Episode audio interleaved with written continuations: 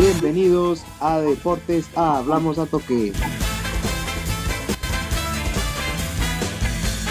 Donde el deporte es nuestra pasión.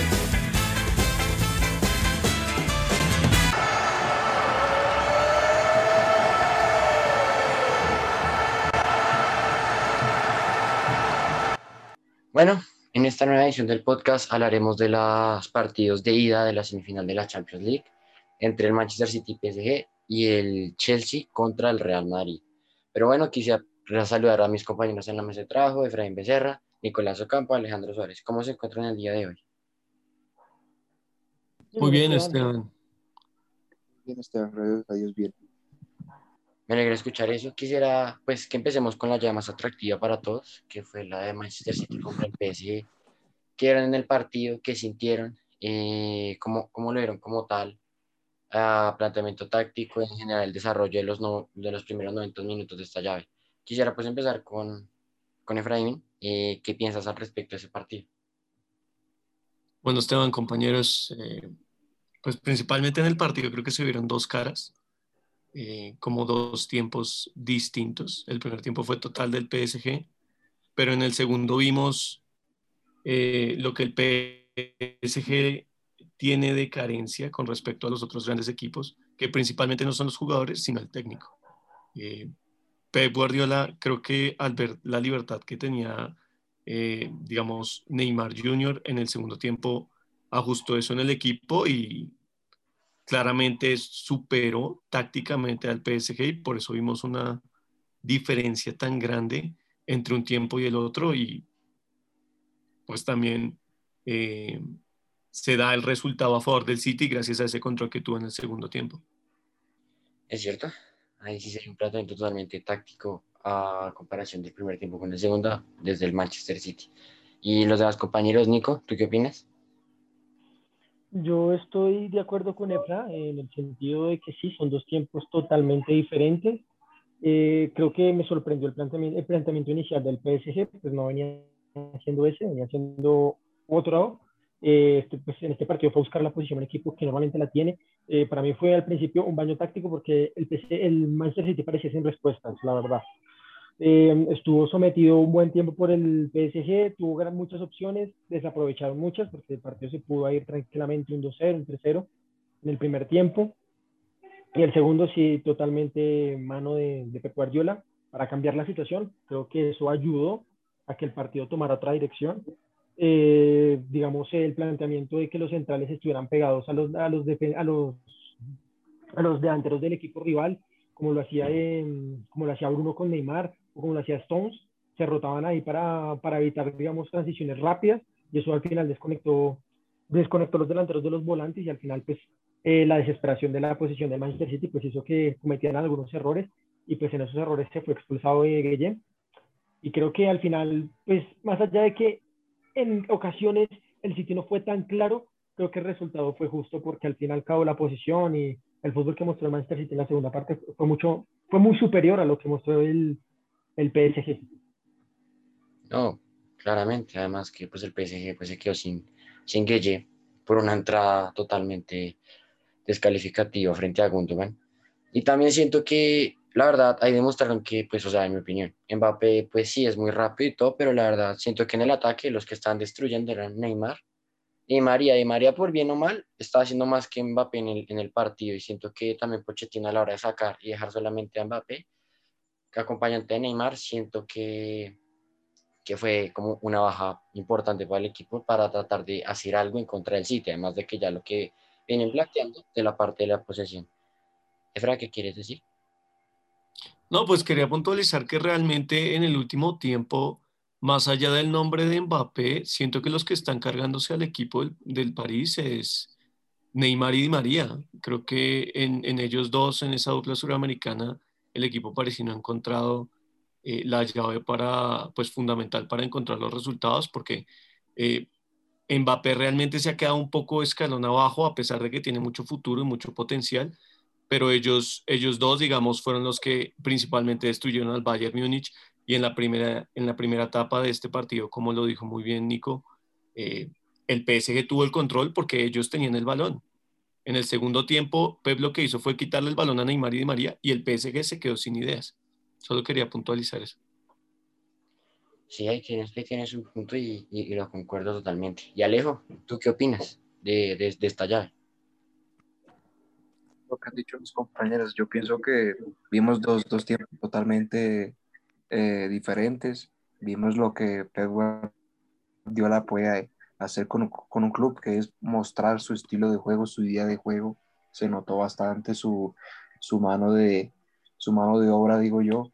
Se notaron los cambios, se notó el entusiasmo, el primer gol que fue eh, un centro de, de, de, Kevin De Bruyne que se metió entrando de alguna otra forma que ni él mismo se lo esperaba y el segundo gol llega de un tiro libre de, de Mares, o sea, eso que partido que fue bastante abierto en la primera llave, como decía Efra, Neymar y María fueron los que, como los más dinamita de ese, de ese entonces.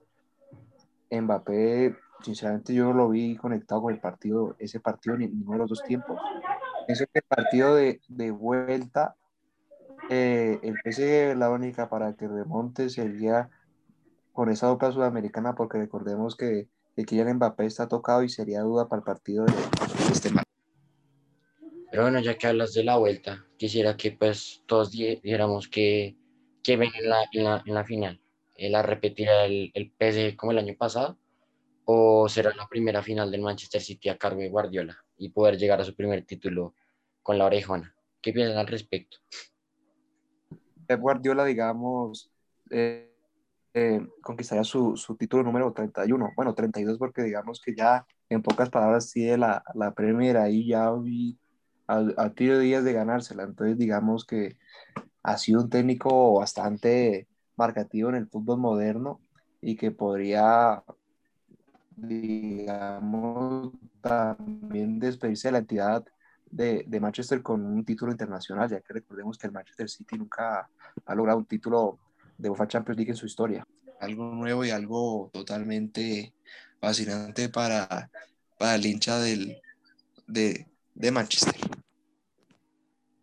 Bueno, si quieres sigo yo. Yo personalmente considero que para la vuelta, más allá del resultado, tiene la ventaja eh, Pep Guardiola, porque eh, a pesar de que en los últimos, eh, pues hay que tener en cuenta que esta ya es, si no estoy mal, la tercera o cuarta ya temporada de Pep en, Manchester y a él lo trajeron precisamente para que el equipo fuera protagonista no solo localmente, sino principalmente en el ámbito internacional. Viendo la trayectoria que él traía eh, principalmente con el Barcelona y después con el Bayern Múnich, donde no tuvo suerte para, para encontrarse eh, con una final en el ámbito eh, de la UEFA Champions League. En esta vuelta considero que es muy probable que el City pase, más por lo que puntualizaba Alejandro. Hay que tener en cuenta que Mbappé llega, es muy probable que no llegue al partido. Por tanto, es una de sus fichas más grandes, porque eh, el PSG, a pesar de que tiene unos muy buenos jugadores titulares, cuando el técnico voltea al banco, no tiene respuestas de dónde sacar. creo, no más viendo el cambio que hizo con la expulsión de en el partido pasado, donde la única, digamos, las únicas alternativas que tenían era un Ander Herrera y un Danilo Pereira que eh, son buenos jugadores, pero creo que se quedan por detrás de los 11 que había puesto en campo.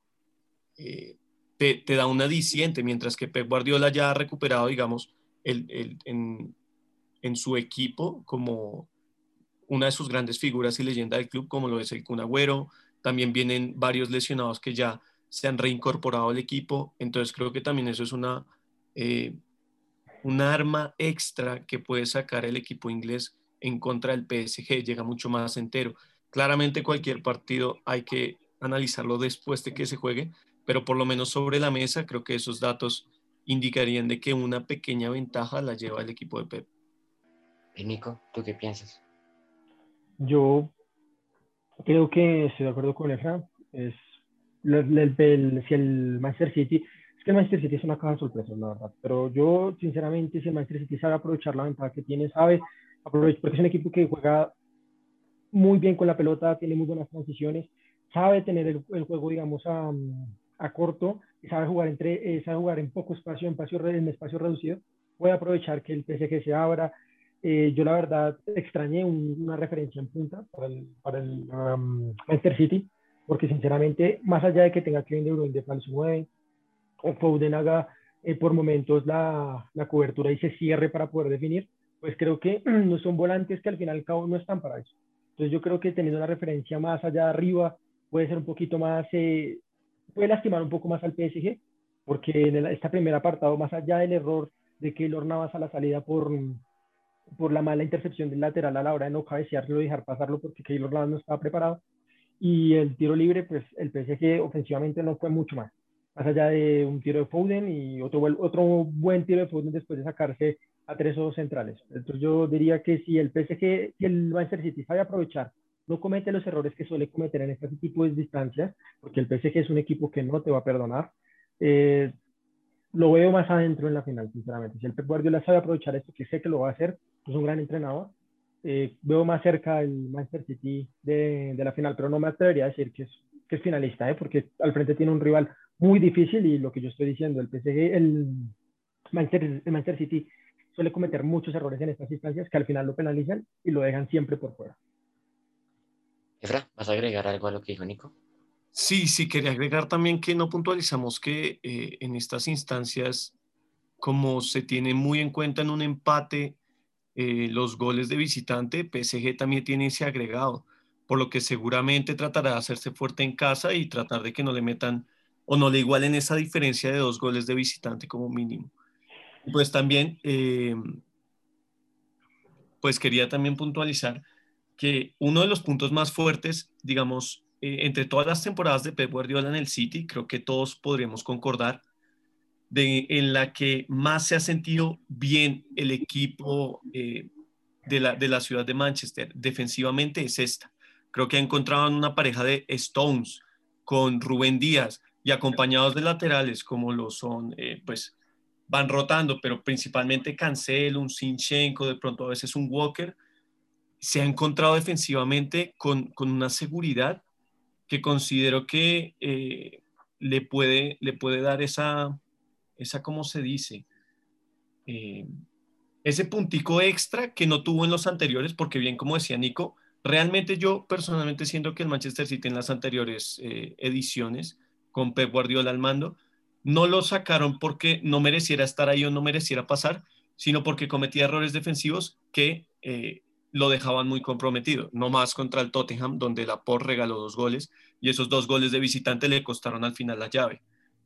Entonces hay que tener en cuenta también de, que eh, a pesar de que, digamos, el PSG salió con todo en el primer tiempo y mereció por lo menos llevarse un par de goles más, no los consiguió. Y para bien o mal, eso le podría costar eh, bastante al, al, PSG si no logra aprovechar esas oportunidades, siendo tan dominante a un equipo que venía pasándole por encima a cualquier rival que, que tuviera enfrente. No, total, yo concuerdo pues con todo lo que han dicho. Y en mi caso yo, yo diría que el City pasa.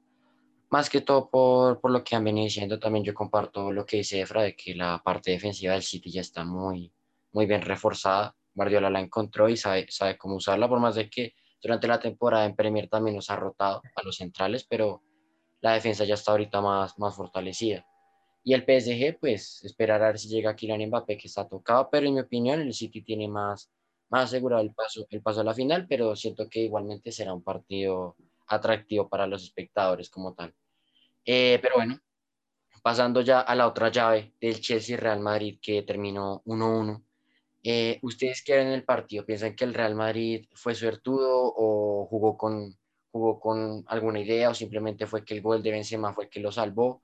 ¿O, qué ven? Y para la vuelta, eh, ¿cómo ven al Chelsea? ¿Lo ven con dinámica para parar al, Real Madrid y volver a la final de Champions?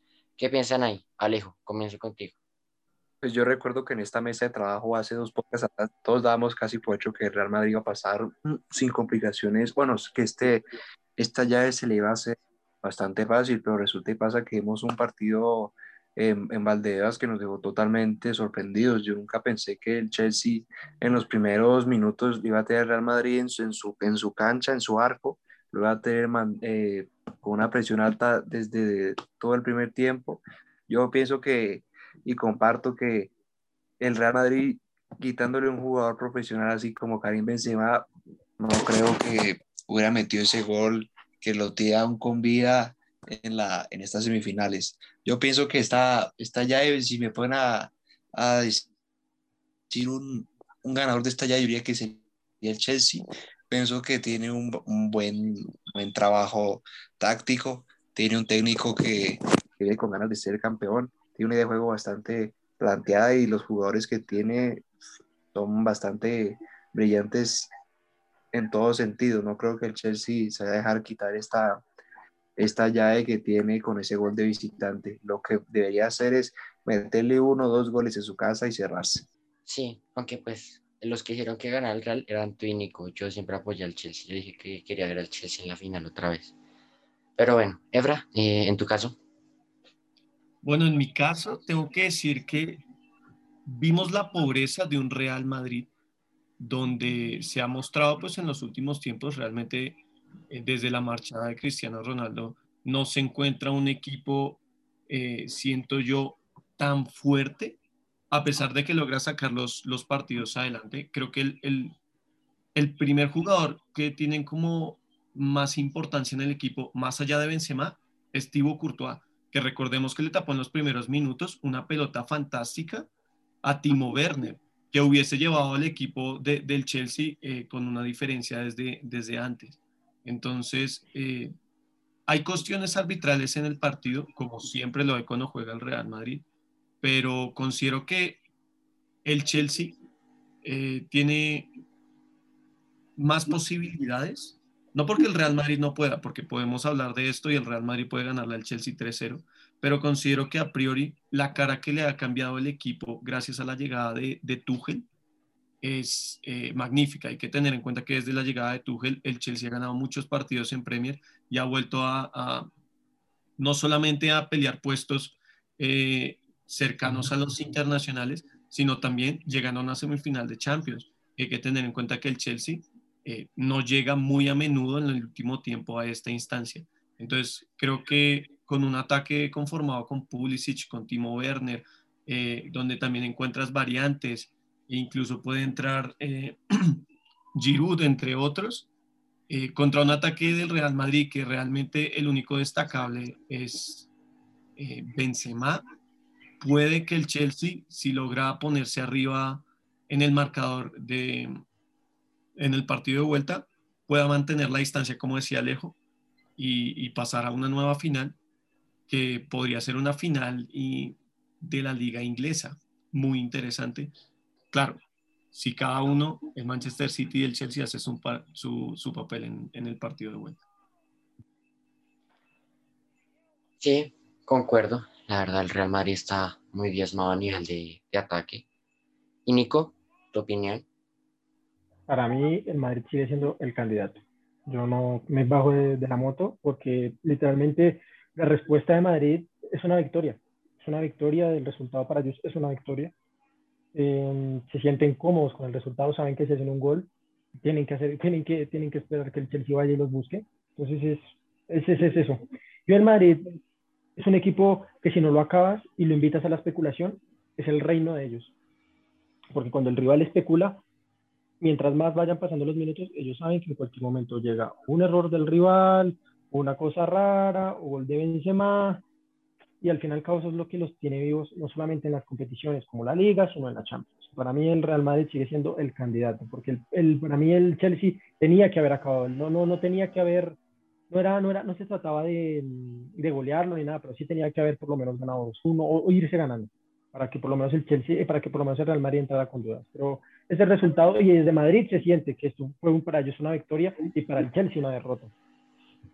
Entonces, para mí sigue siendo el mayor candidato, sigue pasándose un equipo que en la especulación siempre es el mejor, tiene jugadores donde la experiencia puede primar y al fin y al cabo para mí es, es el más grande de la competición, quieran o no quieran, es el más grande de la competición y al fin y al cabo pues es la competición que mejor le da bien y la flor que tiene Zidane es impresionante porque Normalmente en este tipo de cosas pasa lo que pasa, un equipo donde no tiene juego, nada, palo de Benzema, en una jugada después en un tiro de, en una falta, eh, que se cobra, pues gol.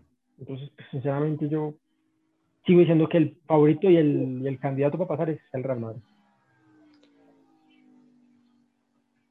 Bueno, eh, es tu punto, pero digamos, es que también ahí tiene que ver lo que decía Efra en su momento. Es cierto que también Courtois salvó al Real como en tres oportunidades. Además, la que le tapa a Verne prácticamente sobre, sobre la línea. O sea, sí, yo te entiendo que es decir que el Chelsea debía irse, gana, irse ganando para la casa, pero no es decir que el Real Madrid tiene con qué. O sea, sí tiene con qué, pero no tiene una idea de juego para desplegar esa, esa victoria tan segura que, que tú ya estás afirmando, desde mi punto de vista. Además que yo, por ejemplo, en el Chelsea, el Chelsea lo que está jugando, siento que, que, ha, sido, que ha sido un Chelsea, la, la, verdad, atractivo de ver. Y la verdad, con jugadores como Kanté, como Werner, como inclusive como Mendy, el arquero que también está en un gran momento, siento que, que tienen como, como pelearle al Real Madrid el paso a la final. Eh, pero bueno, Efra, ¿tú qué vas a decir? No, yo quiero agregar que hay dos, para mí hay dos caras de candidatos. Claramente cualquiera que haya llegado a esta instancia ya es candidato para ganar la Champions. Ahora, si vamos a hablar de categorías, lógicamente el único que está por encima de los otros tres es el Real Madrid por todos los títulos en esta competición que se ha llevado y más en los últimos años. A pesar de que no tengan idea de juego, porque creo que todos concordamos en que el Madrid decían no juega prácticamente a nada, no tiene una idea como digamos el Chelsea de Tuchel o incluso el City de Pep Guardiola, eh, lo que dice Nico es muy cierto. No se puede, o sea, no se puede dar por perdido el partido a, favor del Madrid, porque el Madrid va a luchar hasta el minuto 98, inclusive hasta más. Entonces, eh, hay que tener en cuenta que yo también quería puntualizar que sé lo que dice Nico, de que ese partido se sintió como una victoria para el Real Madrid, pero no sé si una derrota, una derrota para el Chelsea, teniendo en cuenta el rival que se enfrentaban. O sea, yo considero que haberle empatado un partido, haber sido, superior en, en, la casa del Real Madrid, a pesar de que no es el Santiago Bernabéu, eh, para el Chelsea, también creo que ellos están eh, de pronto un poco descontentos a la hora de decir, no nos llevamos el resultado, pero no creo que lo hayan sentido como una derrota. Creo que se llevan, eh, saben que le pueden hacer frente a uno de los equipos, bueno, al equipo más ganador de la competición, saben de que le pueden jugar de mano a mano, no van a ir a ocultarse a, a Stanford Bridge y, creo que esa es una de las grandes virtudes que puede encontrar el Chelsea en su juego. Ahora, como decía Nico, hay que capitalizarlo en goles. Si el Chelsea se logra llevar una ventaja en el primer tiempo o en, el partido para aguantar eh, la carga de Benzema y compañía, podría llegar a la final, porque si el Madrid se, logra poner arriba con un gol, podría darse otra remontada de la Casa Blanca para llegar a la final. No, sí, totalmente, ahí, ahí sí es cierto. Pues lo que pasa es que toca esperar, pero desde mi punto de vista, o sea, a nivel de juego sí está por encima el Chelsea, también por, por el nivel de ciertos jugadores, no, no digo que el Real está en bajo nivel de jugadores, pero pero pues ya lo, lo que dice Efra es cierto, toca esperar a ver si, si la remontada se puede llegar a dar o no. Eh, Alejo, ¿tú qué vas a decir? Estoy totalmente de acuerdo con Efra. Yo no pienso que, que el Chelsea va a eso, ellos sea una derrota porque se está enfrentando, pues nos, nos, nos guste o no, el equipo que ha sido mayormente victorioso de este mismo torneo. Entonces yo creo que para ellos es ganancia teniendo en cuenta que ahora van a ser arte locales y que en su casa el Chelsea siempre se hace grande. Entonces yo creo que hace un, por el lado de nosotros los hinchas y el espectador del fútbol, un partido bastante llamativo en materia de goles y materia ofensiva. Yo pienso que va a ser un partido al comienzo, de pronto puede que el Chelsea le a jugar como lo jugó allá en Madrid, jugándole a la presión alta, jugándole a, la, a, a, a tener siempre el balón, a ver si le puede meter unos goles rápidos para que así se pueda cerrar y llevarse esta llave sin, sin mayor complicación. Pues esperar, porque lo que, o sea, juegan de locales, juegan en Stamford Bridge, eh, y pues tocaría ver cómo lo plantea Tuchel, ¿no? Porque puede ser que vaya y lo presione rápido o espere, espere un momento, espere a que el Real ataque, quitarle el balón y hacer transiciones rápidas. La verdad, quién sabe qué juego va a plantear Tuchel, porque pues al fin de cuentas repetiría final, seguía como técnico, más no como, como equipo. Eh, Y, y, pues eso es lo que siento que jugaría un papel importante pues a partir del Chelsea. Mientras que en merengue pues toca ver a ver si Zidane mueve sus cartas y sus jugadores pues como es bien sabido, ellos mismos lo han dicho que cuando ellos están en Champions se engrandecen, tocaría ver, además tocaría ver si en vez de Marcelo ponen a Mendy porque, tam, porque Mendy también viene tocado, entonces no sé si, si vaya a llegar a estar o no. Eh, Nico, ¿tú quieres decir algo más?